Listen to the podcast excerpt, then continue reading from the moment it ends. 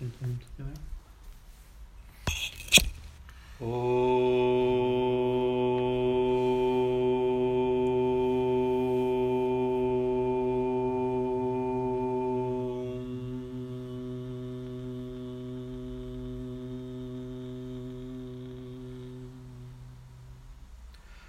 मङ्गलं गुरुदेवाय देव्यमत्रिक्षमङ्गलं मङ्गलं भक्तवृन्देभ्यो सर्वालोकाय मङ्गलम् ॐ स्थापकाय च धर्मस्य सर्वधर्मस्वरूपिणे अवतारवरिष्ठाय रामकृष्णाय मङ्गलम् ॐ सदाशिवसमारम्भं शङ्कराचार्यमध्यमम् अस्मरचरप्रयन्तं वंदे गुरुं परम्परम् ॐ गुरुर्ब्रह्मा गुरुविष्णुर्गुरुदेवो महेश्वर गुरुरेव परं ब्राह्मण तस्मै श्रीगुरुवे नमः तस्मै श्रीगुरुवे नमः ಶ್ರೀ ಗಣೇಶ ಶಾರಡ ಗುರುಭ್ಯೋ ನಮಃ ಹರಿ ಓಂ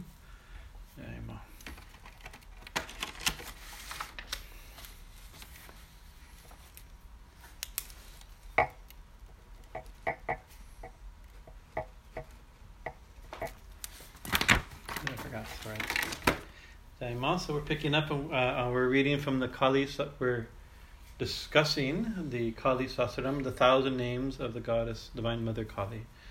And of course, the most famous of the Sahasranamas is the two most famous Sahasranamas, Vishnu Sahasranama and Lalita Sahasranama. Uh, but of course, we're Kali temple, and we always joke that we spent 11, 12 years, actually 15, 16 years, never talking about Kali right? Reading primarily from the Bhagavatam and other texts like that. So by uh, beginning these these uh, these talks on on the Kalasakasam every every week, every week we do it. There's four or five names, and that's also tells so many things about Kali, about the about Mother tradition, Shakti tradition, a lot of philosophy, a lot of uh, a lot of stories of different god forms of the goddess, different goddesses.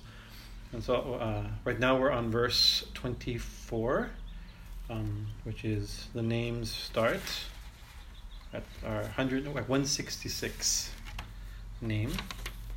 I read last week's just for the sake of set it up.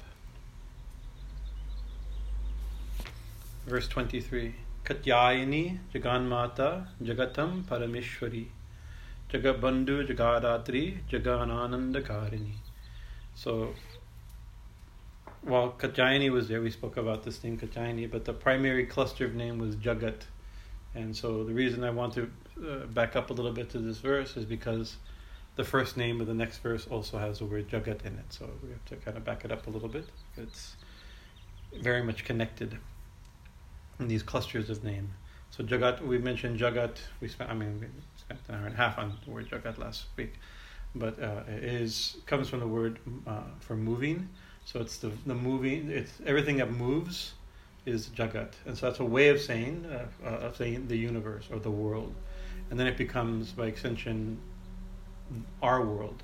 The world of experience is jagat, right? And it's connected with the idea of uh, so you have jagat, the moving world, and that's up against Brahman or Atman or something like that, which is, or, or, or that's the non-moving, right? So so the term jagat as the world implies there's something that's not moving, that's absolute, not changing, not changeable, not describable like that. Uh, and then another term we mentioned is is often in, in, in, discussion on Vedanta and the like is jiva jagat. Jagat, the world, and jiva is individual souls, individual individualities. Right. We won't use the problem with saying individual souls. That's already bringing an extended concept, right? Uh, uh, our, our friend Igor always points out uh, what, what uh, for lack of a better word, Christians call a soul.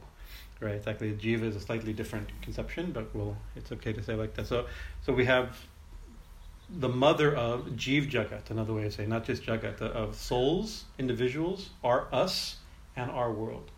Right, so she's the source of that, and therefore, it, by implication, not only oh she's you know the, the reservoir, the creatrix, the the, the womb from which the entire world of name and form and individuals who experience name and form ex- uh, exist and come from. That's the obvious meaning of, of Jagat Mata. But the idea also that, that there's something moving, it comes from something, right? So that something is also establishing Ma as Brahman, not just not just uh, Jeev Jagat. So these names played with that. Jagat Mata, Jagatam Parameshwari. In this world, she is the Parameshwari, the supreme goddess. Jagat Bandhu, she is the friend of the world, the universal friend, or the friend of this experiential world of, of, of, of change, movement, name, and form. And Jagadatri, that's what we spent a lot of time on, the one who supports the world. And I forgot to mention, we, we, we mentioned a little bit, we discussed a little bit, Jagadatri is a separate, is a, considered her own goddess. Goddess Jagadatri, sure puja is done after Durga Puja and Kali Puja, we mentioned like that. She kills a, um, she's a four-armed goddess, golden, gory form, light form, and she kills a elephant demon. So we kind of like that. What I forgot to mention was it was in my notes, but I was like, oh, I don't have to put it in my notes. I'll remember it, and of course I didn't remember it. Is that she's connected very intimately with with Ramakrishna, Holy Mother, right? Is that uh, the she came to Holy Mother's mother in a dream or a vision, and said, I, I want to be worshipped in your family. Perhaps actually she maybe she was worshipped by the ancestors of the family. But the, that, uh, uh, and it's also true that the Jagadatri Puja was not had fallen out of practice. Durga Puja and Kali Puja are super popular in Bengal, although the year is is planned around like Christmas here. So you can't get away from Christmas and New Year. So Kali Puja, Durga Puja, you can't get away with from. But Jagadatri Puja, it's an it's on the calendars, but not really. People, it wasn't that popular. It, it was beginning, so what I understand, beginning to lose its popularity in the villages. And unlike like Durga Puja, it was a huge puja done by uh, uh. This is uh, landowners and rich people, and, and, and, and it was done because it's such an expensive puja. Uh, so that was that was done primarily in the cities, and in and, and by in townships like that by big by, by landowners, but Jagadatri Puja is not such a fancy puja; it's more simple. And so she appeared to Holy Mother's mother, What's Holy Mother's mother's name? Chandra Devi, I want to say Chandra, that's Ramakrishna's mother. I'm forgetting. Shama Sundari Devi? Shama Sundari Devi. Ah, okay, okay, thank you. Okay. Shama Sundari Devi. Uh, um, which is that I want to be worshipped, but I'm very poor. Right? No, no, you'll worry. You'll, you'll, you'll be able to do. Right? It says your and something like your daughter will help you, your daughter's children will help you, something like that. So she began in her in her home her daughter means uh, Holy Mother, her daughter's children meaning all the monks and devotees of the Ramakrishna tradition. Um, so she began, to, and she herself would get, would would gather all the equipment and utensils, and and and and have the puja done very beautifully, simple but beautifully. And so even after her passing, Holy Mother thought, I may, I haven't looked at this in a long time, but this the stories that there in the Swami Chetanananda's new book. It's on Holy Mother. These stories are there, but um, uh, Holy Mother thought, no, she came to my mother, and now my mother has passed, so let it be finished. But then she came to Holy Mother and said, no, no, I want to still be worshipped in your family, something like that. I'm hoping I'm telling that story. If it's not, it's a good story to tell, so we'll just assume that's true. And, uh, uh, and so Holy Mother continued the, the performance of the Jagadatri Puja, especially in, at her home village in Jayrambati, and it's still going on now but also it's it's become more. I think partly because of that, mean, the popularity of Holy Mother and Sri Ramakrishna and their and their lila, the fame of the, the, the deity has become more popular, and the puja is done more often now. Um, for for what I understand. Um, also, Holy Mother herself, she appeared as Jagadatri. There's a in the when we meditate and we, we meditate on the lila of Sri Ramakrishna and Holy Mother especially in the Ramakrishna tradition, they've tried, we've tried, uh, how to say, um, to downplay a little bit the miraculous, right? Because, uh, like Swami Vivekananda made a statement to Swami Saradananda, uh, Swami, uh, um, uh, when Swamiji Bellarma told us this.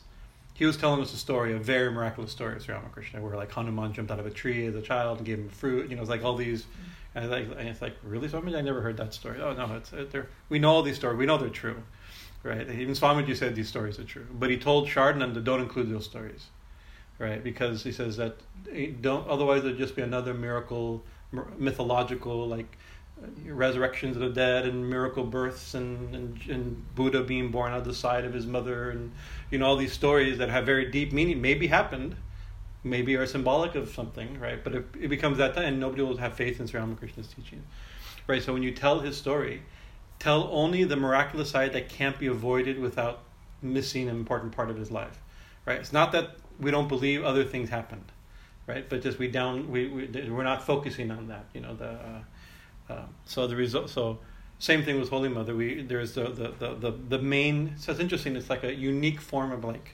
reverse hagiography, right? hagiography when you write the lives of saints, you embellish and or like that. We're almost like trying to clean up and make it less fantastical than it actually is, because otherwise, in modern times, nobody takes the saints seriously. If it's too so mytholo- so so supernatural it becomes myth- it becomes so it becomes overtly mythological.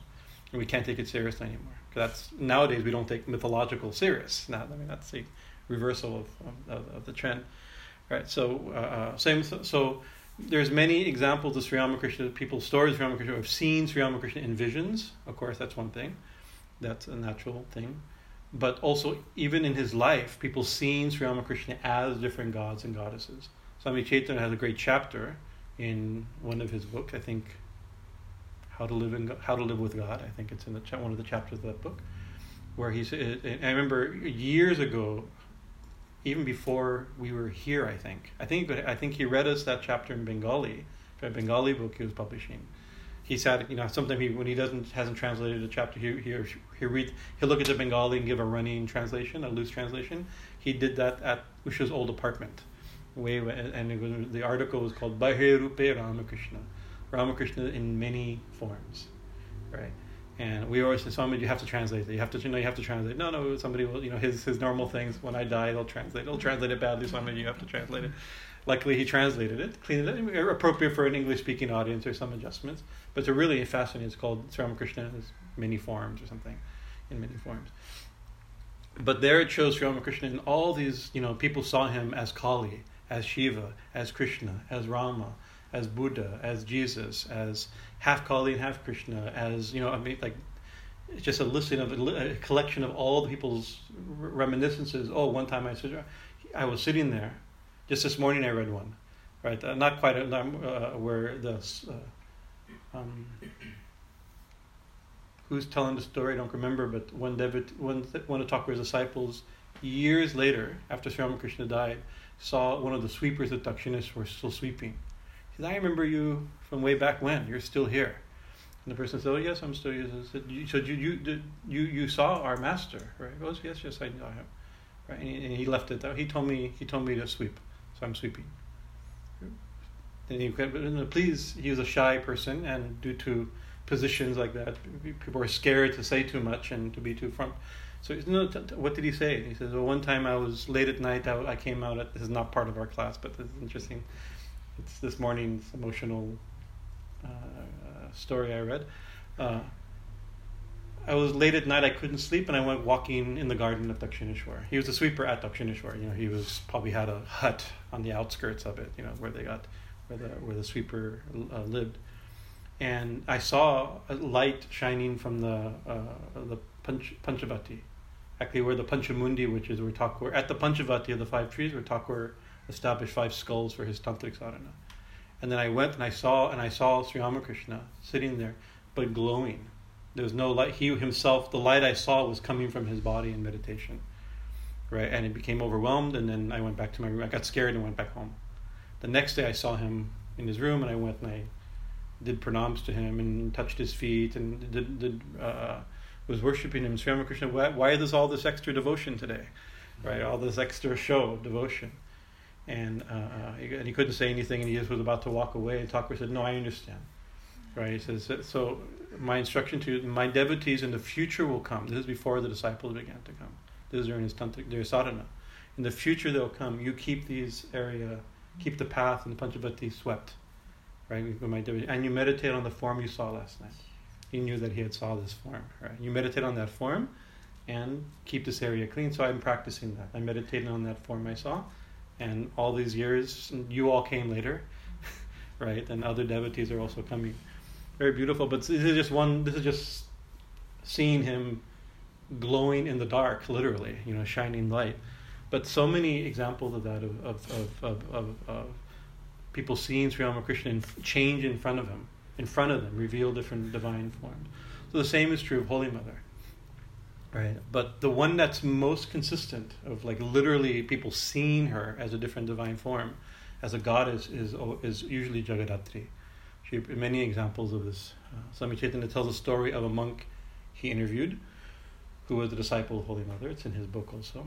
Uh, uh, that he was a brahmachari, young brahmachari, and he was a se- sevak of Holy Mother Sharada Devi, and he was she had very bad rheumatism right? And um, uh, um, her feet were swollen and gnarled, and she had never wore shoes of her life in her life, so they were not in good condition. An old woman, you know. And he was, he said, "My feet hurt. Please press my feet." So he was doing some guru seva and pressing her feet, and he was thinking, seeing these old, wrinkly feet. This is his own words, right? Um, Holy Mother, you don't think your feet are, are shelter. Uh, and he was thinking, they say she's a goddess. They're calling her the goddess. You know, like the, the disciples of Sri Ramakrishna believe she's a goddess. She's just an old woman with gnarly feet. Right? And then he says that all of a sudden, in place of her feet were two golden feet. And he, he, he looks up and he sees Ma Jagadatri with four arms, and he passes out. And slowly he comes to, and Holy Mother is saying, My son, my feet hurt. Mm-hmm. He goes back to massaging her old, right? There's a little thing, he got a glimpse of, of perhaps her, whatever, primary rupa as Jagadatri. Uh, I forgot to mention the cheese jug. And many stories like there's another. Uh, I remember the exact story, but I, I in just I'll tell the story. If it's a slightly off, uh, um, the point will still be there. Um, I think with one of her cooks, she had a Brahmin cook, eccentric Brahmin cook. I think maybe he got in some legal trouble or something, but she showed mercy to him and and and and hired like that. But he was very uh, uh um, emotional and dramatic and one time they were going from one, she was traveling maybe from Calcutta to Jampati or Jampati to Calcutta, and she took her whole party, including her cook. And they stopped the side of the road, and they're having a, you know, have some food, some picnicky type of food, and um, uh, uh, and so she get he gets her aside, right? He says says uh, uh, who are you? I'm your mother. No, no, who actually are you? I mean, I, I already have a mother type thing. I don't need another mother, you know. I already have my earthly mother in my village. I don't like and trying to say they say you're a goddess. Oh, they say I'm a goddess. No, no, you say you're a goddess. Yes, I'm the goddess. No, no. Saying it's one thing. Show me. You know. And then she is so and, and so saying, if I remember the vision correctly, she right there on the side of the road showed herself as Ma as goddess Jagadatri.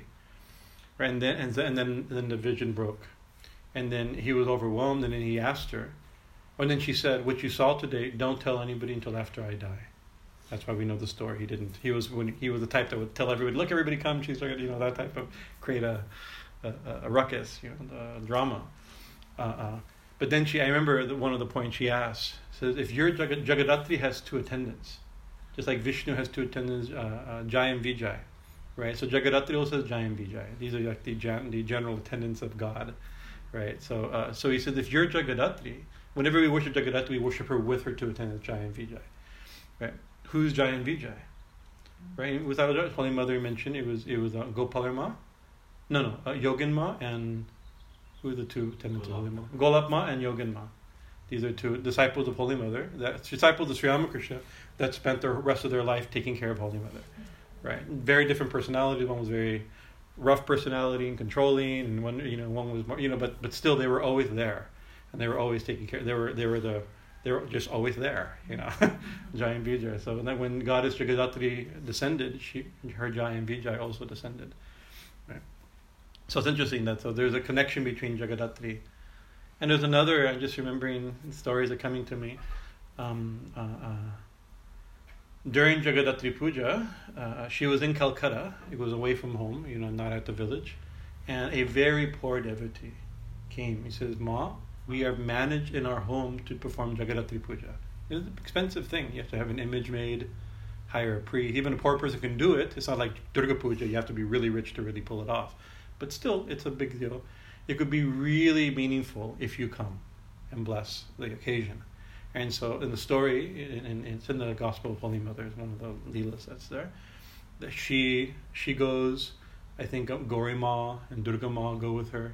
You know, some of these important people, uh, and they go and they just go to they they go to the person's house, they bow to the image, give a coin, donation to the priest type thing, take a little prashadam, and then you know they were very happy. All the the family worshipped her feet and took her home, right? And and, and she said, just see how even though it's such a poor family, the goddess was shining. The mother made a comment like that. But I remember when I was reading that, this, it's interesting. The real lila is actually there. They they hire they, they, they have an image made at great expense or some expense at least, and hire priests to do this puja the best they can, right? Mm-hmm. To invite the goddess of the universe there. But she literally came, mm-hmm. right, and took their food and, and, and blessed the priest, right? And in human form, she also came. So anyway, these are from last week's names: Jagadatri. Jagat Bandhu, Jagadatri, Jagat Anandakarini, as we ended at the, the, the cause of the bliss of, of the entire world. All bliss in this world, she is the cause. So, verse 24. Caught up. Jagad Jiva Mai. Jagad Jiva Mai. Jagad Jiva Mai. Haima Vati Maya Mahamahi. Nag Naga Yagna Pavitrangi. Nagini Nagashayini the verse 24. I think it's um one, two, three, four, five, six, seven names, six or seven names. So the first one has again Jagat. Although it's slightly changed here, and actually I have to see a couple books I have have one form and another form has a different spelling. So sometimes by due to the way Sanskrit works, sometimes you put letters together, the letters change. But I'm not sure if that's what happened here. I have to double check. So here it says Jagaj Jiva, and and other is Jagat or Jaga, uh, Jagad. I've seen Jagat, Jagad, and Jagaj. All three are possibilities, but two versions I have have Jagat, so I left it like that. But it's Jagat. It's just uh, because of the, the the J at the end. Jagat Jiva Mai. So here we said Jiv Jagat, the, the, the soul and the individual and its world, and the world of it. Either it's the individual and the world, or the world of individual full of individuals. Jiv Jagat or Jagat Jiva, Mai. So Mai is a very complicated. It's a simple word, but we've Swami Ambikananda trying to in the translation, we've gone back and forth in so many different ways of translating Mai. Like we say, oh Ananda Mai, that's easy. She's blissful, right? Ananda Mai is a blissful mother, right? Because Mai means full. One definition of Mai, right? It means full, right? but it's tricky because if Kali is also Anandamai, actually, um, uh, uh, Haruda, Guruji Haradhan, priest who installed his Kali that he installed in his own home village, where he built a beautiful Kali temple. Actually, interesting. He came to Kali Mandir. He came to America seventeen times, right? But you look what he still he lived in a small room at Dakshineshwar, right? But he used the money to build a beautiful temple, right? Uh, uh his village is called. Uh, Ramakrishna something Ramakrishna village. I forget what it's called. what which word for Bengali for village? Jagat uh, Ramakrishna Bhatti or something like that. And um, the Ma is Ma Anandamayi Kali, right? The the, the blissful Ma. But it's a blissful Ma. It's like oh, like you know, like like. Uh, remember, we, we've been one of the themes we've been doing in our discussion for Kali's names is that she's she by saying that she's beautiful, saying she's beautiful, and saying that she's beauty She's beauty itself as well as attributed to her. So to say that she's blissful, that's okay. She's Ma's blissful. You can just look at her bliss, look at Ma's beautiful and blissful face, right? But it's not like she attained something and therefore is blissful, or she put on makeup and became beautiful, right? She's beauty itself. It's just we attribute, but due, due to making an object of the principle itself, we, we, we, we, we think of her as the beauty as beautiful, the power power as powerful. Ma is the most powerful. She's power She's not powerful, but she's also powerful because she's the source of power, right? So so, in that sense, she's she's blissful. She's bliss, and and and and she's a source of bliss, and she's experiencing bliss, right? So anandamayi, right? So so another so that's saying blissful. That's easy enough. I mean, we uh, but then we get Swami Swami Ambikananda got to those names like then there's um, uh, Ichamoyi, Ichamoi Taratumi in that in Chakulicha Maricha, right? So what's Ichamoi means she's full of will. Right? So it means so blissful, full of bliss means willful means full of means willful. Now, usually we think willful is not a good quality. A willful person is an egotistical person or a stubborn person. I'm a very willful person. And it's very, when I'm called a willful person, I'm very rarely, it's a compliment describing my divinity. You're you have to overlook a lot of these things to realize my divinity. we humbly request you overlook all these qualities. uh, uh, uh, uh, so she's but by saying she's ichamoy, I mean she's she does what she wants. She is desire. She's desire. She's itch, so so it's she's itch, I mean she she has her own way. She has she, her will is done. Ichamoy. But but but also it's like by by uh, um, she's she's volition itself. She's actually to get a little technical in tantra, we have Ichamaya Shakti, you have Icha Shakti, Jnana Shakti, Kriya Shakti. Icha Shakti, these are three powers of, of the goddess, you could say, or three aspects of Brahman, or three aspects of the self.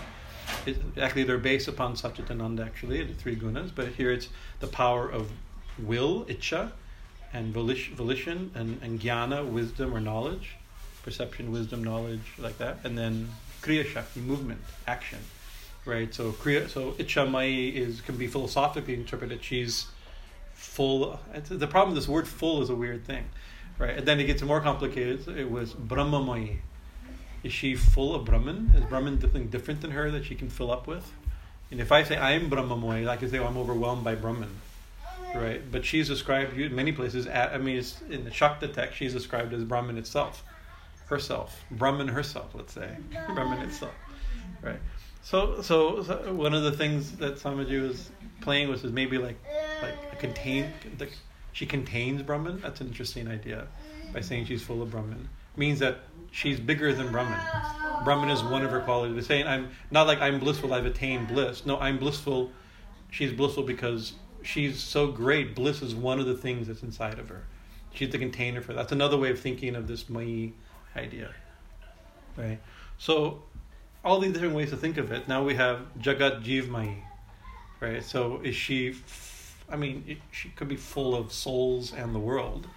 Put all the souls in the world together, and you make Ma. Maybe, you know, it's one way. Of, I mean, that's one way of thinking of it. You know, I, it's no, it's maybe that's what the name mean.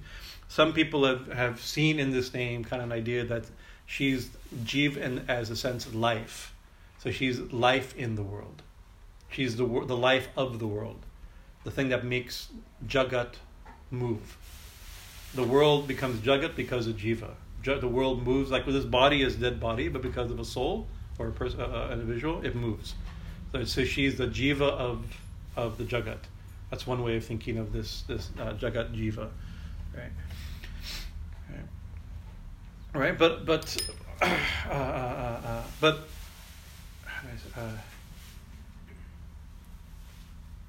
But but but when we say when we but when we say Brahmamoy, the way it's usually th- the way we think of it as being as meaning philosophically is that she is Brahman itself. That's another. I think that's maybe the way Swamiji has chosen the translation. She is Brahman. She's Brahman by saying, "Oh, she's Brahman." Thakur says, Ramakrishna, she's Brahmamoy, right? She's. I mean, she is Brahman. Not like she has Brahman to attain Brahman or gives Brahman or contains Brahman. All these are aspects of it, but the point being made, she is Brahman. She's Brahman, she's Brahman itself, right? So using that criteria, right, she is Jagat and Jiva, right? She is individuals and she is the, their world. She is us and our world. That's a very interesting idea, right? That's a very Shakta idea, ultimately, right? Uh, that there's only one being here right? And she's become this is a real thing. She's there's one being, and she's become everything, including us, right? How? It's a mystery, of course, right? I mean, the thousand names are unfolding some of these ideas, but she's become everything, including us. So we sometimes say with like she's the one speaking, she's the one listening through your. She's speaking through my voice. She's listening through your ears, right? You know this. She's the one playing all the parts. Our Guruji, our, uh, Swami Vishnuvananda Maharaj. He used to, that was his, I shall tell you something secret. I shall also tell you on Facebook something secret. There's a problem when you try to do esoteric talks on Facebook. It's no longer, by definition, esoteric, right? But So anyway, it says Jesus said, "Those who have ears, let them hear." I'll just make the statement. Only a few will get it, you know. But he used to say, actually, some unseen power. That was his philosophically sophisticated name for God. Some unseen power, right? He was shocked ultimately by this definition. I think it was the unseen power.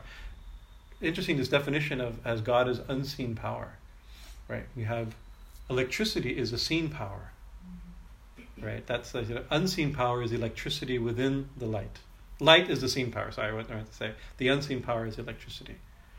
Right? Here's an example. You, you say like, oh, that electricity is light in a, in a in a light bulb, is heat in a heater, is movement in a fan, is coldness in an air conditioner, is you know all these different type of things. It's one unseen, but manifests in all these different ways. But the power is one and unseen. That was his metaphor, his example, or or uh, however. So he says, actually, the highest. This is the secret. The secret teaching. He says, some un- that unseen power, some unseen power, is plain as the individual souls. This is his mystery. This is a great mystery. You know, it's plain as all the individuals, including you and me. Right? She's playing these parts. It's plain. He would use probably the it language because he was also Vedantist. Shakta and a Vedantist. He, the power was an it. We're Vedantas and Shakti. We're Shakti. He was the Vedantas and the Shakti. We're Shakti and Vedantas. So Brahman is a her, and from our the way we the way we explain it, him Shakti was an it.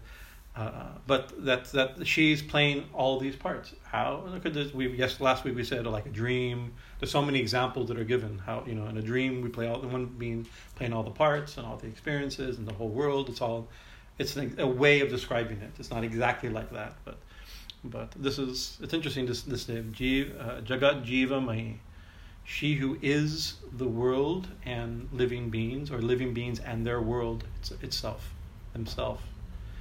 So that's a very and that that fits the other names. That's why it, it's the was uh, Jagat Bandhu and Jagat Datri and Jagat Mata. And, you know, it, it fits the flavor of these Jagat Anandakarini. It fits these flavors of these names. So then, so that's the end of the Jagat names in the, in the first verse of uh, uh, uh, the first name of the, this verse, and then it switches. There's I think a transitional set of names before the next little cluster, but they're all connected. The next name is uh, Haimavati, Haimavati, Haimavati. I have to get the right. Haimavati means uh, what does Haimavati mean? You know what Haimavati means? It's from the Himalayas Him, uh, Him, Him, Himalayas actually comes from this name, right? So she who comes from the Himalayas. So this is obviously it's a name for Par, as as Parvati. That's a simple. I mean, in in, in common story, Parvati, Parvati itself means she who comes from the mountain, the daughter of the. We would say the daughter of the mountain, Parvati, right? Parvat means mountain, right? What's the mountain in the stories? You know, her father is the Himalayas, right? The the the Lord, the personification of the Himalayas. What's his mother? Her mother's name. I have to go back to 832 episodes of Devon Ke Dev Mahadev to remember, and I've already forgotten after 800 over 800 episodes. Wow, we need to watch. I think we do have to watch again. We've at, at, at 800, you have to start over again. I think and don't forget. But so so it's a name for Parvati. So it's another another way of saying Parvati, right? The daughter of the Himalayas. She comes from the Himalayas, right? Now, yogis interpret Parvati significantly, right? We we uh, uh, and I believe this name transitions into names dealing with nagas and kundalini, right? So we have to. Uh, uh, so we'll assume we can give it because of its placement. We can we can assume that the names may have justify this way of thinking about Parvati, the kind of tantric yogi way. They say that Parvati, being born in the mountain, is equal, just like she comes from the mountain, we have her. She comes. She's in. The mountain represents the body or the earth element or the Muladhara chakra, right? And therefore, so that's earth, and she's born from the earth, right? Means she exists in within the body as Kundalini. This is the idea often given, right? And like Gauri Kund, where Ganesh is born, is uh, the whole story where Parvati who's the earth, who's who's a mountain herself, takes dirt from her own body and creates a, a child. So that that so he so that becomes Ganesha, earth element from the within the body. And what does he do? He guards her abode, her kund, right? That Gauri kund is the kund of Kundalini, the pit, the pond, like that, the, the base of the spine. That's how yogis interpret it. Of course, the stories of Parvati, and the general stories of Shiva and Parvati don't have to be interpreted this way. Maybe it's a mistake to overly interpret it this way, right? But that is a yogic interpretation of Parvati and it's I'm stating it because of the way the next this cluster of names is developing, Haimavati. So uh, she's born from the mountain. So this body is the mountain that she's born from. So she's born, and once then she comes out of the body, which is the this is the symbol or, uh, of the awakening of Kundalini. Energetically described that way, psychologically could be described as transcending body consciousness. When, when consciousness is no longer trapped in the body, that's called enlightenment or transcending body consciousness, right? Yogis would describe it energetically as Kundalini freeing itself, chakra after chakra, tattva after tattva, beyond earth, beyond water, beyond fire, beyond air, into, into consciousness, beyond mind and ego and buddhi, and, and you know, it's a way of describing it, right? Until you get, until she has her, uh, she's perfectly free. Or we can say when consciousness is no longer when we're no longer long, when our consciousness no longer attached to the body and identify with the body, that's awakening of Kundalini, that's enlightenment. That's Parvati. She comes from the body, right? She's free. She's born from the body. That's one way to interpret it. But it's interesting that this name Haimavati, there's other goddesses by this name, right? It's a name for for Parvati, right? It's also a name for the Ganga, right? Not saying that maybe this is identifying Kali with the Ganga. There's names in the Sahasranama that will do that think she's one of her names is Ganga, for instance. right, so but that's more overt, but that's on a later cluster. But um, but so and there's also uh, Vishwamitra's wife is called um, uh, uh, has a wife named Haimavati. Um, there's there's other important characters in the Mahabharata like that was his name. So with that, so there, so Ganga is an interesting name. If we think of Ganga as the second most popular goddess named Haimavati means there it means it's not it, it, it descending from the Himalayas, right? Because the Ganga descends. Actually, she's not the daughter of the Himalayas. She is the daughter of. She comes from heaven. She actually descends from heaven, and lands in the Himalayas, and then descends to earth. Right? That she falls in Shiva's hair, and, and goes down. Right? The Himalayas is where Shiva's hair.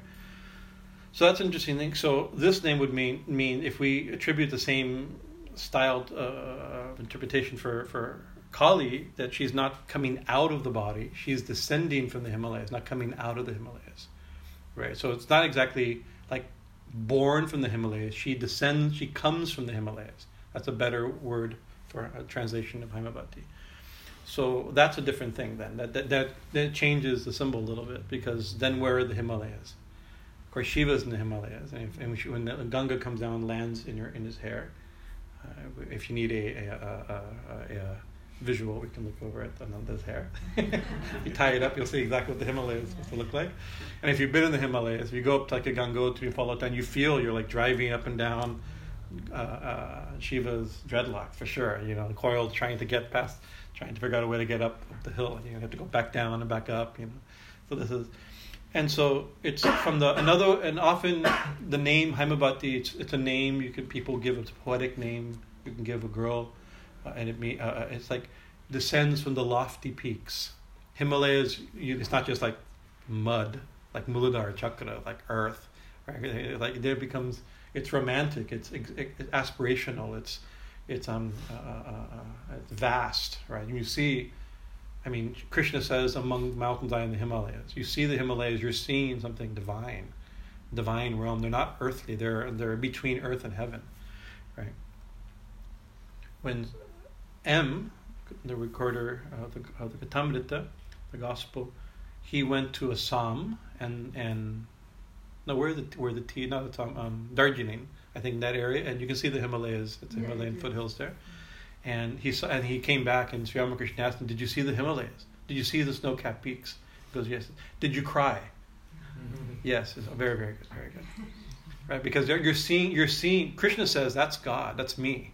Right. These glorious sights. These are, these are. They, they take you. Up, if you've seen the Himalayas, I mean, the first, the first time, if you ever like on, on when you remember the first time You go to India and you go to the first time you actually like you're driving, you're trying to drive up, and the first time you're going to the mountains, you know, oh, I'm in the Himalayas, mm. and there's a Ganga, and the Himalayas, you know, like maybe there's yogis here, you know, you start thinking like that, right? And then you turn around, and then all of a sudden, you for a brief second on the road, you actually catch the first glimpse of the snow-capped peaks. It's like, you know, so, so Haimavati has that flavor to it. She descends from that realm. These are heavenly realms, right? So if if the Himalayas are the body, the the snow-capped peaks of the Himalayas are the topmost part of the body. This would be the top of the head if we were to interpret it back to the body, right? And so this is also the abode of Shiva, where Ganga, she's she comes from the Himalayas, but she comes from heaven. So it's almost, she comes from heaven to the Himalayas, then flows down to earth, right? So it's an interesting reverse image of not coming up. We usually think of Kundalini coming up, right? Here it's she who descended, right? But it also is an image of Kundalini because the Kundalini, how did she? How did she? How did the Kundalini end up at the very base, trapped, trapped and enmeshed in the elements, uh, it's, uh, uh, in the in the Muladhara chakra, right? She came down that way. She she came down, and then we have to bring her back. We want to take her back to the Himalayas in a certain sense right? Take her and where Shiva lives. Shiva lives at the top of the head, and so the whole idea the Kundalini comes up to the top, right? Or the soul aspires for the divine beyond the body, beyond up to heaven, beyond heaven. You know this type of aspiration mapped in the body is from the base of the spine to the top of the head. Uh, uh um, uh, so she descended, and, and we she uh, and spiritual life is her ascent, right? So this is Sri Ramakrishna used these terms a lot, alom and bilom, right? And this is a term in yoga, it's a term in tantra. In in yoga, it's simply bilom means like back and forth or up and down, right? When you like, when you do just that, that like nadus, but without without um, um, what is it? Uh, without holding, the breath, without hold, without retaining your breath, without kumbhaka, right? We, do. Uh, that's called alum pranayama. It means up and down or back and forth, right? So that's uh, but has another meaning is uh, uh, involution evolution, right? And so when we think of up and down or back and forth or involution evolution, that becomes the symbol of, of in in tantra and yoga of the uh, of going down in from infinite consciousness trap trap trap uh, limited limited limited limited into, into body consciousness right? And then the way back up, like you think we can do it real simple from if uh, uh, into abstract. We'll do a little bit abstract. Know, you have like infinite consciousness, then you have like infinite mind, and then you have like a, a, a intelligence and ego, and then then limited mind. Some order, of I forget which order those belong in, or then you have like space, air, fire, right? Fire, water, is everything everything's getting denser and slower and thicker, right? And then matter, right? Like you know, um, water freezes and stops moving, you know. And so you think infinite consciousness, infinite power, infinite consciousness, descending, involving itself, right? Being involved. This idea we use the word evolution differently in evolutionary theory now. Evolution is is a description. Uh, we use it as a description of by random mutations, uh, uh, uh, by random chance mutations, most likely.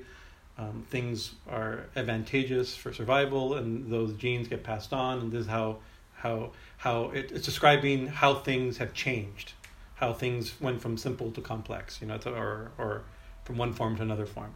But here, the word Im- evolve means it's it's it's taking something is being re, something's being brought back that's been involved, right? So it's a different. The Hindu idea of evolution is it has to have something involved first, right? So you have infinite consciousness, reduced, reduced, seemingly reduced, reduced, reduced, reduced, reduced, reduced, reduced, right? And now it's trapped, and here we are. That's you and me in, in, in the physical world. And yogically in Muladhara chakra, psychologically in body consciousness, uh, uh, uh, and and practically in the material world, right?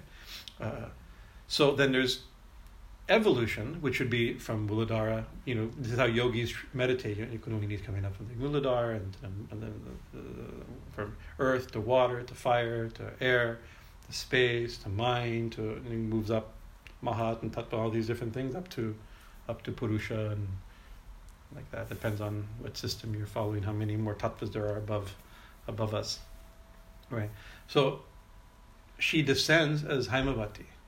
Right. So so even that so it's still the symbol of Kundalini, how the one from the from from that glorious realm has descended as if seemingly into this realm as us, as Jeev and Jagat, right, as as the world and everything. She's become when when Guruji said that unseen power is playing all the parts, is playing in the visual. This is another way of saying this. She's that one thing is in all of us, as all of us, like that, but in limitation, maybe self limitation. We have to, you have to blame her for it, right? She seems to like it this way, right? But she also wants to go.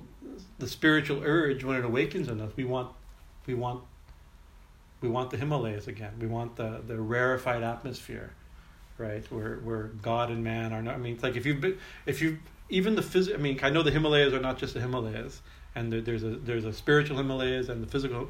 But if you go higher up, you know, you, you keep going higher and higher up. You realize you're go, you're going, you're leaving the material world behind somehow. You know. Uh, it's not just like mountain climbing or something. It's like you're literally. It's it's every step you're going you know, literally walking to heaven, perhaps, you know, close as we can get. But that aspiration is the soul's aspiration, which means if it's the soul's aspiration, right, that means it's Ma's aspiration. She is Jiva. She's the life in this world. She's Jagat Jiva Mai, right? Uh, um, she's the search for happiness in this world, the search for bliss. She's Jagat Anandakarini, the previous name, right? So, so this Haimavati, she ascends and she wants to ascend, right? So, again, we're using these names have a Kundalini-ish flavor, and I'm setting that up a little bit because the next names will have that.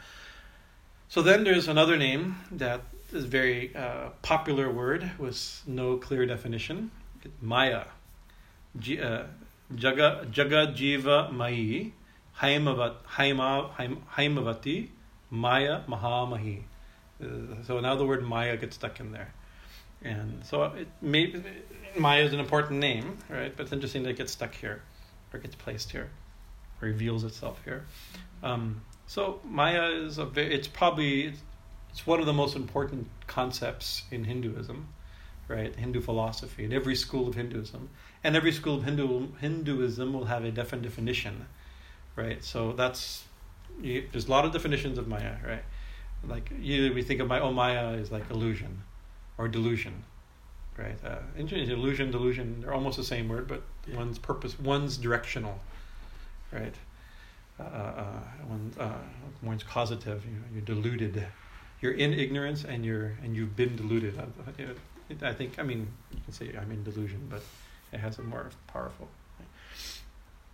So one definition of Maya is that which is and isn't. Right. This is a, a in Vedanta they have all these different. I I didn't collect because I had an uh, our day got away from us. Didn't go the way it was planned. I had planned to like because I've given classes on Maya in in the Bhagavatam, so I had probably can find some notes on you know 16 different definitions of Maya with the appropriate verses and descriptions and examples of them. But like you know one example that that which both that, that you see it but it's not there. That's Maya. That's one definition. There's even like Maya made, Iti Maya, one of those type of Iti Maya. Uh, There's such and such that which is this and not that, and both this and that is not called Maya. There's lots of these type of definitions given in the in the text. Um, so example of what you what you see but isn't there, right? So one thing is just to to uh, uh, something. So that, what what what's an example of that? The example that's classically given is a mirage you see it. You see water in the desert, but there's no water in the desert. Right? You see it. It's there. You're seeing something, but it's not actually there. You know, so it's a, a mistake, mistaken perception. You could maybe that's a way to describe it. There's another way of using the word Maya is a mistaken interpretation of what's perceived. Right? You see it, you're seeing something, but you don't. You're not seeing. And the other example of that is like uh, in the in the, in the um, Sutra commentary, it's given as um, uh, is it uh, uh, silver silver uh, in terms like the inside of a of a, of a of an oyster shell or something that has that silver. She's like, oh, it's silver. Right? You've seen silver. It's not like it's you see it and it's not there. You see it and it's there, but it's not silver. That's another Maya. So you, that Maya, you're simply mistaken. You're, you're deeply mistaken about what you're perceiving. That's another thing. So that's another thing. Like so, you either say, "Oh, this world is Maya." That's a common, bold blank, blanket, clobber statement. Hindus like to make against each other in their own perceptions. it's Maya. You're in Maya. This is all Maya. Give up Maya. Uh, so we can mean it in all these different ways. One way is that it's it it's it's not really there. Whatever it's it's we're seeing, although we're seeing it, it's not really there. Another thing is that we see it and it's there, but it's not what we think. Right? Many other ways of, of thinking of it. Um, uh, then you what what the, the classical uh, that uh, Shankaracharya likes uh, has used and become super popular. It's even made it into Devi Bhagavatam. Even the Devi Devima herself uses it as an example that the superimposition. That how do we see something that's not there? Right? Oh, we we put it there. We we want to see water, and we see water there. Right? It's not just a trick. We we purposely seeing water. We're mistake. Something's there, but we it uh, like it, that, but you can see it's that's that's that's part of both definitions. Like when you see the example of the the classic example of like a coiled rope, you think it's a snake. You see a snake, but there's and then you realize, oh, it was always a rope. Right? I was mistaken. I reacted to a snake. So you you put snake on rope, right?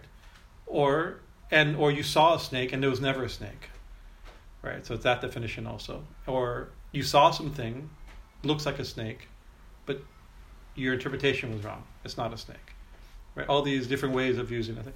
In the Devi Bhagavatam, which is closer to this text, right? Ma says, "I show myself as a snake and rope." That's interesting. So now we get to this interesting name Maya here, right? You know, it's like the reason turns out that rope that ropes are op, op, often confused as to look as snakes is they look a lot like snakes, right? Uh, it's not our it's uh, uh, uh, it and so she's the one showing herself as a world, right? You know, it's like it's not it, we see we see a world of Jeev Jagat, right? We see a world of name and form, of change and, and, and manifestation and vibration. So she's so, and what do we see? We see a world that's we see shape and form and name, and she's saying, "That's me," right? So she's showing her, but we don't see her. We see a world. We we we we we, we see name and form, Jiva and Jagat, and Nama Rupa we and we don't see Brahman, we don't see Shakti, we don't see unseen power. We don't. I mean, we, by definition, you don't see unseen power. It's unseen power, right? So, but she's showing herself as this, but we're not seeing her. We're seeing this, and whose fault is that? That's her. That's because she. This is how she's revealed herself. She can reveal herself otherwise if she so chooses, right? And so we often say, you've heard, you hear something like Maha Mai Ki Jai victory to Mahamaya. Now, by most definitions of Maya, that's a horrible thing to say. We're trying to fight Maya, over at least overcome Maya, awaken from Maya, renounce Maya, not be tempted by Maya, all these different, not be deluded by Maya. We use all this type of language, right? So by saying Mahamaya, she is. I mean, we see this Maya is her, right? She's showing herself. If we see a world, she's showing herself as this world. She is the world and all living beings, right? But how to see her right? And so it, that's a trick is that she shows herself as a world and we see a world not her right? If we of course the saints look at the world and see her often. Often they use that language. Sometimes they i don't see a world i always see one. The world has appeared that's a peak experience. It's not a daily you can't you can't make tea not seeing the teacup right? You know may, perhaps in a peak unitive experience, you you experience, you know, like there's no difference and there's only subject and object disappear in a flash of unitive singular singularity. You know, it's like oh, we can use that type of type of language, and maybe that's a real thing. The result of that is not there is no teacup. The result of that is like, wow, this teacup is ma, and the tea is ma, and the taste of the tea is ma, and I am also ma. You know, it's like that's usually how the saints may, often will describe their the, the result of their experience, right? That they they they seeing Ma, they now see her in the world, in Jiva and Jagat, right? So this is interesting. So Maya, and then the name, the next name, Ma, Maha Mahi. Mahi. That means power, great. Maha means great, and Mahi means greatness, or something, something like that. You know, this kind of play. So she's really, really great, right? So it's like so. But it's interesting to say Maya. She's Maya, and she's Mahamahi. Maybe that's just like she's evil and good. I don't think it's like that. That she, you know, that she's delusion and you know, it's like her greatness is. I think they're connected because not only by sound, Maya Mahamahi. Uh, uh, uh, uh, that when the, the the saints who who we believe they've claimed or we believe to have realized the divine mother right their description when they describe it oh she's everything she's they are the ones that she's you know if you say if she's everything she's this you, Swami, Swami Vivekananda himself was rejecting when Sri Ramakrishna was talking like this. He's a classic example of somebody who talked just like these type of mystics that don't make sense to us. And Swami Vivekananda at that time, young Narendra, he rejected this uh, overtly Advaitic philosophy. Interesting, he was a great preacher of Advaita, but that's not how he got there. He had to, he had to be talked into it and realized into it, back forced into it. Uh, uh, what, uh, what a ridiculous! He literally say, "What Brahman has become a glass of water." I mean, that's blasphemous, right? But Thakur would drink a glass of water, and it's like that's Brahman right? You know, one person's blasphemous, the other it's the it's the height of experience, right? So the realizing that she is Maya itself, right? I think that's then then you could start saying that what her greatness is, right? This is how great. You know, she, then you then the response is how you know she's. Um, uh, there's, one there's one uh, story Sri Ramakrishna losing my, losing my head. Uh, um, uh, uh, uh, stories from uh, uh a, a monk that he I think he saw that monk. I recently read a book that fleshes out the history of different monks and sadhus that Sri Ramakrishna met in his early life, where he got a lot of his examples, right? But he said that his his he, in the morning he'd get up and he'd like clap, ah beautiful, ah what a wonderful wonderful job, excellent, wonderful, you know, just completely blissed out by how beautiful the great job God has done. And then at night he'd go to bed In the morning he'd wake up, take his bath, and ah, beautiful, excellent, bravo, bravo type thing. right? Seeing God's greatness requires you to see God, right? Not like like you know like and so I think these names work that way, right? There's also, I mean, if if you, haven't done this in a long time, but if you look up like Maya and Hinduism on like Wikipedia, it's like it's like a, the deluding power, a magical power that a god that the gods use to fool people that's something like that. and that's because that's also one of the la- languages of Maya. Maya is like magic. Uh, and here magic is both the sleight of hand magic, that's Maya, right? Or the like the real magic. You know, somebody making you controlling you or making you do something, some power. Some power to to overwhelm you and to change your and, and make you and so and, and there's languages yoga maya mahamaya uh, um, there's different language in in like it says like um, uh, Yashoda, when Yashoda opened, saw the universe in Krishna's mouth, right? And then afterward, she forgot, and just stopped eating mud, right? Not like overwhelmed by oh my God, he's God. And I saw countless universes, including countless Yashodas, looking in Krishna's mouth, looking at you know, it's one of these almost druggy explained experiences of, of uh, you know the, the this wild uh, description and it's described oh that she was covered by yoga maya. So not by maya. Like we usually think of maya. Like it's oh her ignorance her own foolishness and, and she forgot to she was overwhelmed by by the by root ignorance once again not to see even though krishna showed her no no. Krishna covered her purposely right? In order for her to so there's all kinds of so so of course we're not assuming that krishna is directly or ma is directly covering us purposely in order to increase our rasa but maybe that's exactly what he or she is doing, right? We're not seeing her because she wants this play to go like this. She wants to play all the parts. You know, I am one that can become many. She's playing the parts for a reason, right? Uh, uh, uh, uh she this Yoga Maya, Mahamaya, Maya. you know, uh, uh, it's hard to say which which how this is meant here because no commentary is given except the one we're giving. but I don't think it's just like oh she's just total mistaken perception. That's not what's meant by Maya or by or if it's magic, if it's purposeful, if she's showing then she's showing herself as this world. She's using name and form. She's using cause, time, space, and causation, right? Uh, in order to play all to seemingly play all the parts. And you can see is she playing all the parts? She's playing all the parts. Maybe if there's only one be- if there's only one being, right? She's playing all the parts. And the example is given again as a dream. And when we're dreaming, we're only one being playing all the parts. We create a universe, we create souls, we play all the parts, we cry, we weep, you know, we fall in love, we break up. We, everything happens in the dream. You know, we, uh, somebody dies, we cry. You know, we wake up like, whoa, I had a wild dream. you know, so, it, so that's an example. Not saying that this is what happens, but this is the sages always point to like a dream. They use that line to give an example that we have some idea how one being can become everything and play all the parts, right? And be and even illusion in a certain sense, right? But it's her own illusion for her. I mean, it's like uh, we uh, we're in when we imagine something. It's not real, but it is real. It's not, you know. Anyway, the point, and I don't have enough time for my main name, so I'm going to move ahead. Jaga Jiva Mai Haimavati Maya Mahamahi. Naga Yagna Pavitrangi Nagini Nagashayini.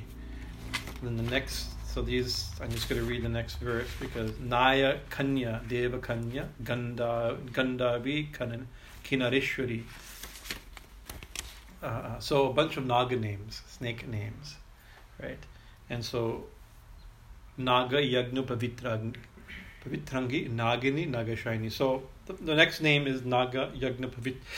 I'll come back to that because Nagini. Nagini means she who is a snake. Right? She's a Naga and Nagini. Naga is the masculine word for a snake. Right? The general word for the species and, and the name of a, of a, of a, of a, of a boy snake. And a girl snake is Nagini. Right? And if you were to give her, give a snake a, a, a formal name, Naga and Nagini. This is Mr. and Mrs. Snake. You know. Naga and Nagini. So she's Mrs. Snake, or she is Snake. So that's a simple thing. So she's a, she's Nagini. So Naga Shayini, and then there's Naga, and the next name, the next verse is Naga, uh, Naga Kanya. She's the daughter of the snakes, and then she's the daughter of the Deva Kanya, daughter of the gods. Kinarishwari, she's the goddess of the Kinaras. So these are now we're going on to we're listing all these semi-divine beings. So she's ident where this text is identifying her as all these um, Gandharvas and Kinaras and Dakinis and Yakinis. They'll go into all these, and Nagas are one of such name, right? So it's it's working into that thing, but it starts out very clear. She's Naga. She's Nagini. She's a serpent, right?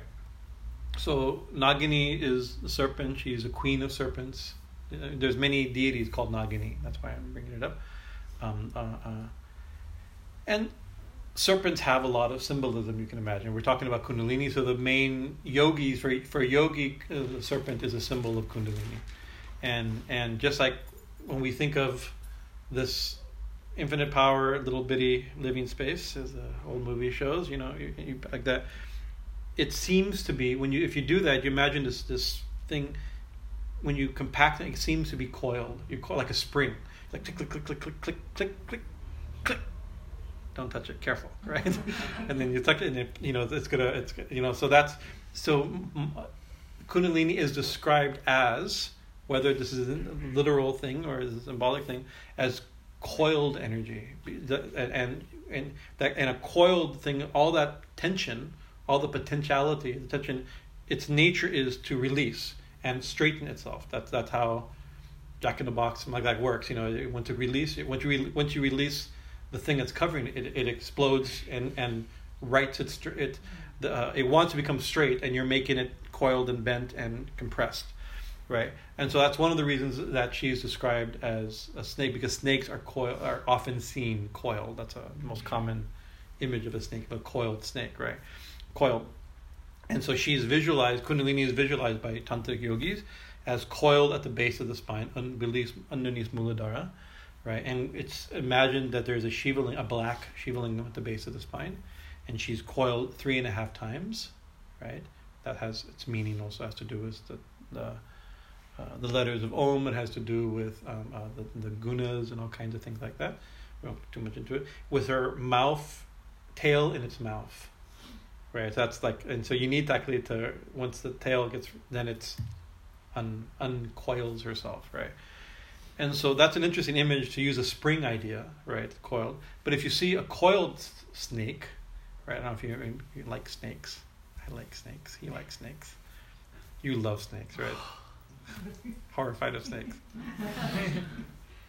You're in the wrong religion. but we'll make room for you, don't worry. You didn't grow up at the foothills. Yeah. It's a place. no, actually, yeah, actually, in India, snakes, until recently, maybe even now, the number one cause of accidental death is snake bite. So that's fear of snakes is a real thing, right? We have, I mean, we have four varieties of poisonous snakes in California, in this part of California, I think, right? But practically that's saying there's no poisonous snakes in California because there's no we've they've lost habitat. We have luckily here we I mean luckily luckily we still have some snakes here, but we haven't had one come into the garden in years. They used to come all the time, you know, into the garden. It just there's less. So it's a sad thing, but it's less dangerous, but also very sad that that. that, that we, I'm thinking we like snakes.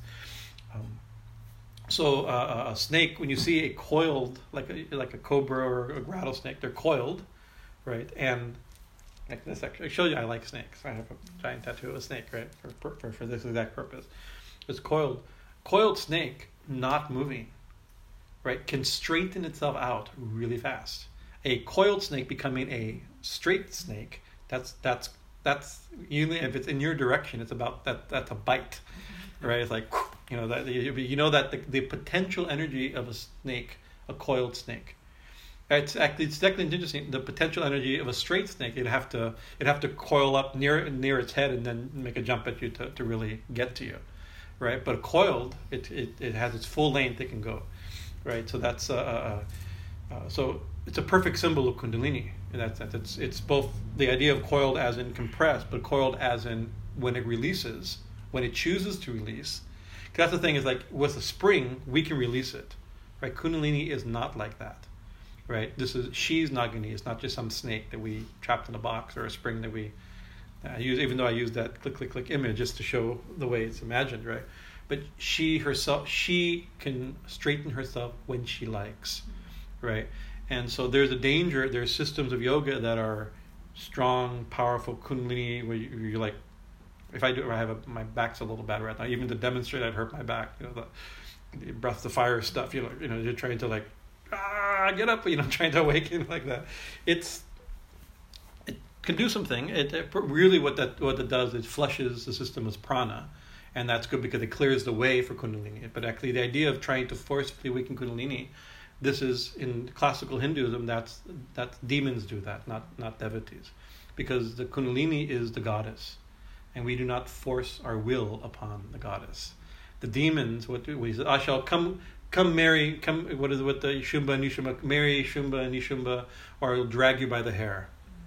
You know, it's like it's like you see what happens. Uh, Shumba and Nishumba and those who threaten to to force her to do something, drag her by the hair. This is not a very. It's a very un, an unwise attempt, right? Because like a serpent, right? She uh, uh she's very dangerous right? Uh, uh, and so her awakening is very dangerous. So better you can get a snake to come out to, to come towards you lovingly by food or by affection. You know, it's like oh, how beautiful. You know, there's other ways to to bring up the snake, but trying to force her up is very dangerous because also this is the goddess. And we, we're servants of the goddess, worshippers of the goddess, not manipulators of her energy for our own selfish. And so sometimes you can see our language of our of our of our Shakti sadhanas can be a little a little dangerous. We have to. Uh, yeah, that's it, it's, uh, it's. I think it's not just a little. I think it's very dangerous. But she so snakes are very dangerous, right? It's and it's potential energy, potential power, coiled energy. Uh, uh, uh. But she's Nagini. She is so by saying that the snake image is the goddess. It's interesting that. Um, Oh, another another thing why snakes are. Every religion, many religions, every okay, let's say every religion has snake symbolism, and they use uh, uh, they're all actually symbolizing the same type of thing, but they give it different values, right? So you know, in one religion the snake is a goddess, another religion the snake is a devil, right? And you can say, oh, they're they're they're giving two different meanings to the snake. I think they're giving the same meaning but different value, right? Because the, the the thing they're attributing is the same quality. It just one's you know, cautiously going. The other is is is is, is reacting against, right?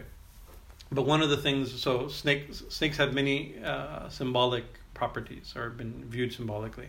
So one is this. This is the overtly Hindu tantric Shaktism yogic thing of Kundalini, right? Another quality of the snake is that of time, right? Because snakes have a quality. Not only are they coiled, not only do they uncoil, and not only are they dangerous, uh, they also um, shed their skin, right? And so, like the moon, the moon goes uh, goes to uh, Amavasya, and then you think it's dead, and all of a sudden, out of it comes out of it, it leaves the dark shell behind, and it comes out. Right? That's the month itself is a snake shedding its skin, right?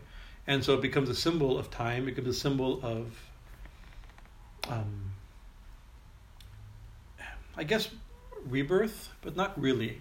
Actually, as a, a, a it's an anyway, it's a symbol of eternality. That's a better way of saying it, right? Because snakes, legendarily, that's a word. That word. That's not a word. Legendarily, by legend, according to le, uh, perceived by legend, snakes are considered to be immortal in Hinduism, right? Now, of course, that's not really true. People know that eventually snakes get old and die, right? But why are they considered immortal? Because in one sense nobody really sees unless you kill a snake you don't see a dead snake.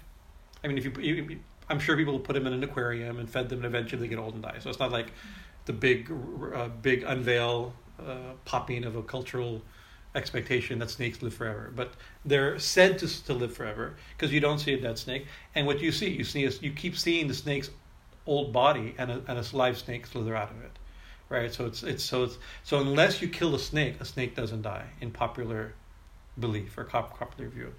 Right? Therefore, killing a snake is really inauspicious. One of the reasons, right? Because you're killing something that on its own shouldn't shouldn't die.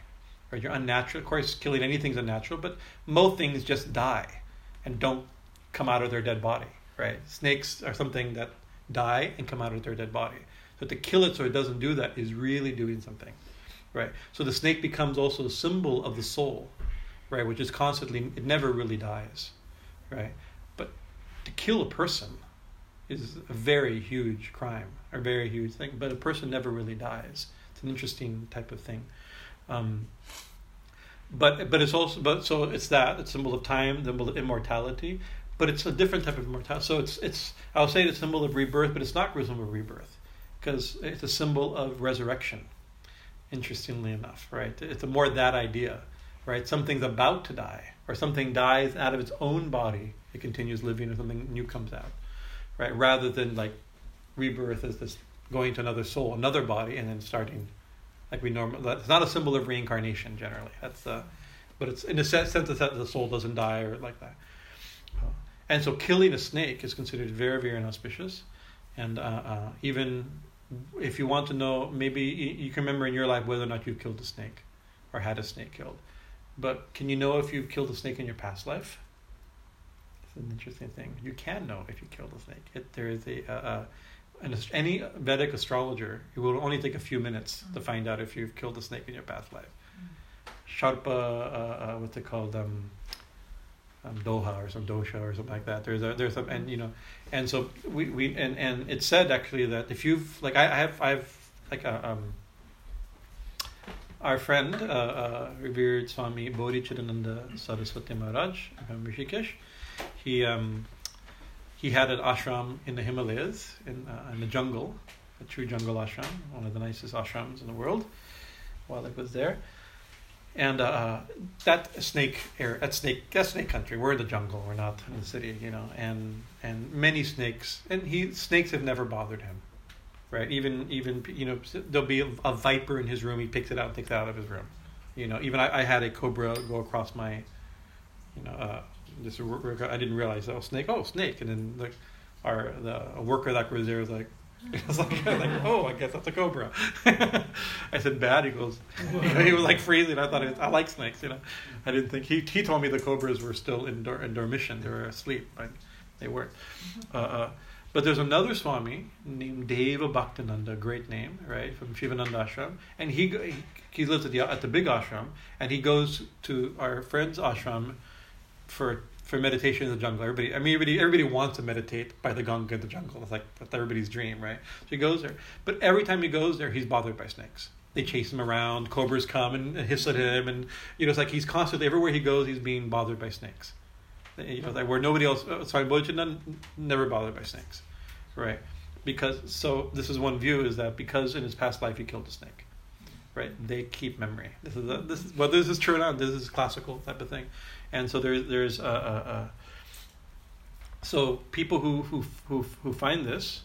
Uh, uh, who have this? There's a there's different pujas that can be done to rectify this sin of killing the snake, and actually very often we'll find like in the in the pranami box or something, like we're clearing out the money of the box and we find these two little silver snakes. Like oh somebody somebody an astrologer told you have to make a donation of two silver snakes to a to Shiva temple, right? And then so we find actually you can't really see, but our Shiva here, on there's a little like a fence around him, uh, all around that there's all kinds of little tiny. We, we eventually give them to Shiva. There's all these little little stuff that people have donated to rectify their their their their, their fact that they and they're that maybe that's why they're not having children. That's my you know there's all the kind of beliefs in in Vedic astrology of the the, the cause like that. But anyways, that's why it's so. Uh, um, and if when a snake is killed by accident, right, it's it's cremated the same way a human being is. You give the full ceremony. It's interesting. They're not given regular. So that's respecting them or fearing them both, right? Uh, both things. Uh, that's both things. Okay. We'll see if I get okay. Nagini. So uh, uh, so another another quality of this of of, of, of a so the snake is the symbol of the goddess. It is the goddess, symbol of mortality, immortality, symbol of potential, of spiritual energy. It's a symbol of of kundalini, of coiled energy, of potential energy, right? Uh, uh, uh, all those type of things, right? As a result, it's a symbol of the goddess, right? And of the goddess traditions right? And so you have, uh, uh, uh in some traditions, they demonized the serpent or the snake, right?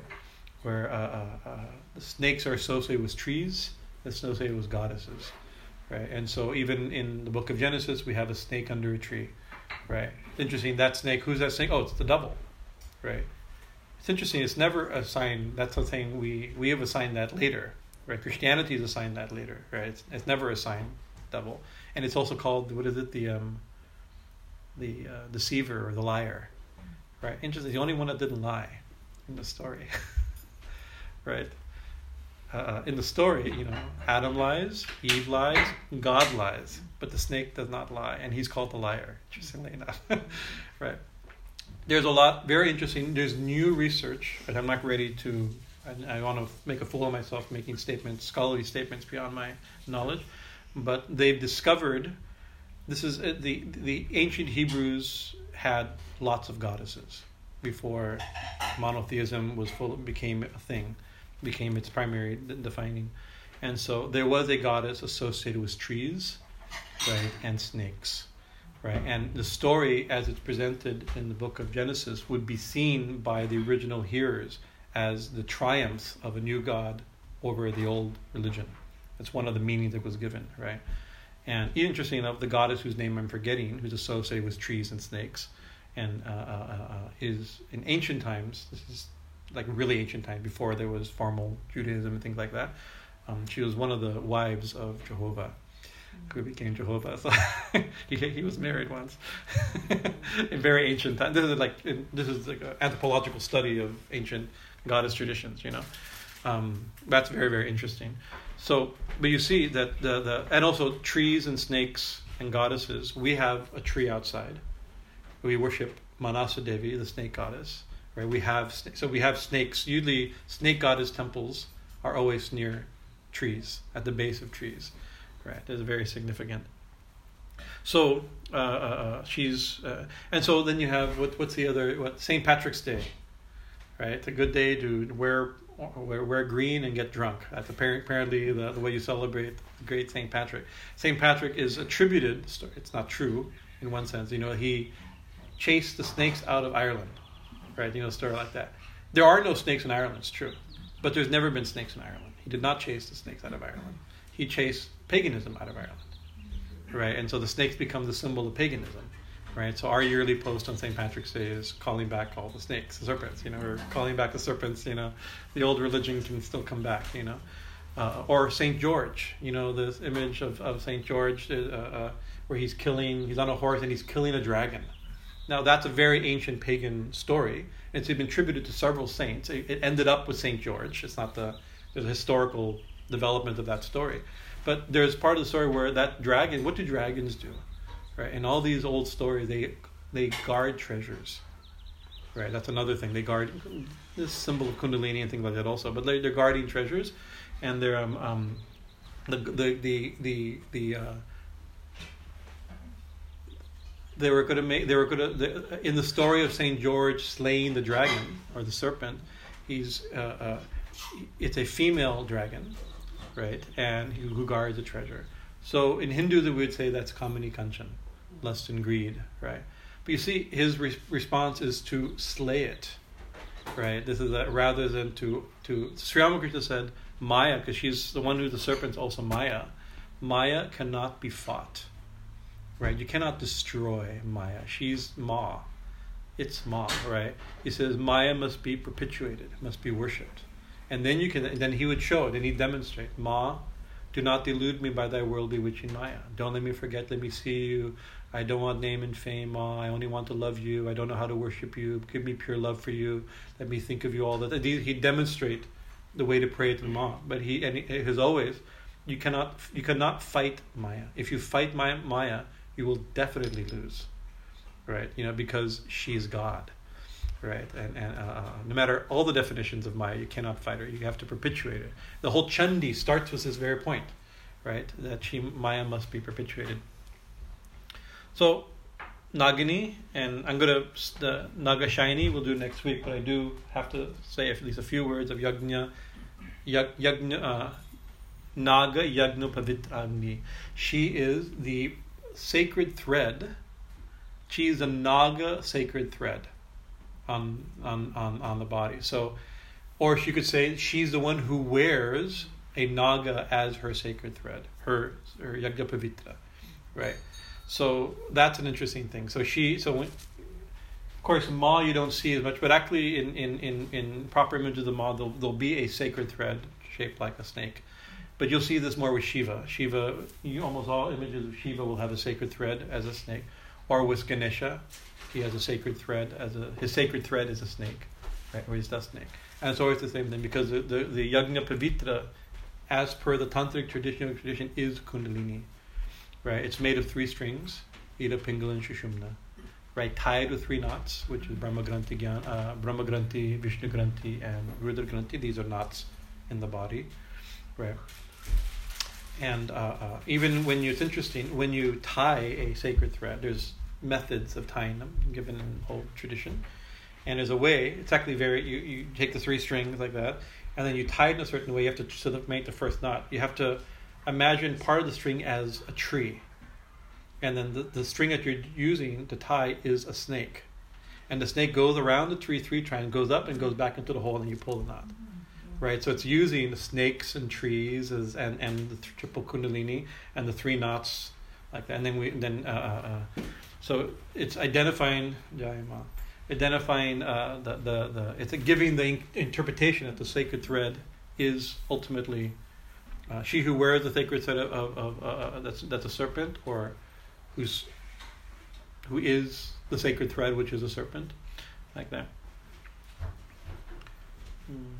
So actually, there's Ida, Pingala, and Shushumna. So that's and so when you so then what happens when you uh, if you've seen the tradition, the sannyasi we don't wear anymore, but you take the string, and some some families they don't all do it. You wrap it, you take the string and you wrap it around your thumb, three times and then you chant you chant the Gayatri mantra or whatever mantra is part of it, right? You the Gayatri mantra, right? Even that, the Kundalini is at the base of the spine with a Shivalingam, and the serpent is wrapped three and a half times. So this is now your Shivalingam, right? And then you're chanting. So by doing this, there's a, in the in the Kali uh, uh, Manasa Puja. We talked about this in our classes on the Kali Puja. Part of the Manas, part of the Manasa Puja is offering japa, and, what, and part of worship you do the worship and you offer japa in the internal worship, what do you offer japa? You offer japa on the beads of the chakras, the syllables of the chakras, strung on the string of Kundalini, it says. Right? So then, actually, when, when you're chanting on your fingers, you're not chanting on your fingers. You're chanting on the string of Kundalini and on the beads of the chakras. Right? So, so you go if you go up, alum if you go up, that's 50. You go down, that's 50. Right? Uh, on, on the petal. Then if you go up the center, right, including bindu, that's 8. Then you have your 108. So the very process of doing japa, you're going up and down the spine, alum bilum, from the Himalayas down, back back up this alum, uh, uh, this, uh, back and forth. Because we're still talking about snakes, we'll pick up next week and we'll we revisit that with some more because my original whole talk was on that one name, so I just obviously I did it in the last six minutes. So we'll pick it up with this name. We'll back up a little bit and recover and, and build upon that. Thank you for your kind attention. Any comments, questions, challenges, donations?